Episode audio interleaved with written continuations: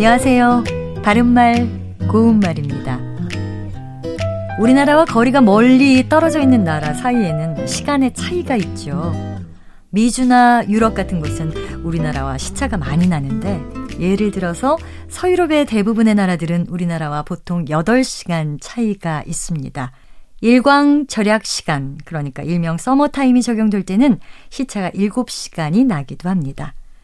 시차란 세계 표준시를 기준으로 해서 정한 세계 각 지역의 시간 차이를 말하는데요. 이 시차를 말할 때 잘못 사용하기 쉬운 표현이 있습니다. 스페인은 한국보다 7시간 느리다와 7시간 늦다 중에서 맞는 표현, 어느 것일까요? 느리다는 어떤 동작을 하는데 걸리는 시간이 길다란 뜻으로 말이 느리다, 일처리가 느리다와 같이 말할 수 있습니다. 반면에 늦다는 기준이 되는 때보다 뒤져 있다라는 뜻이니까 시계가 5분 늦게 간다고요.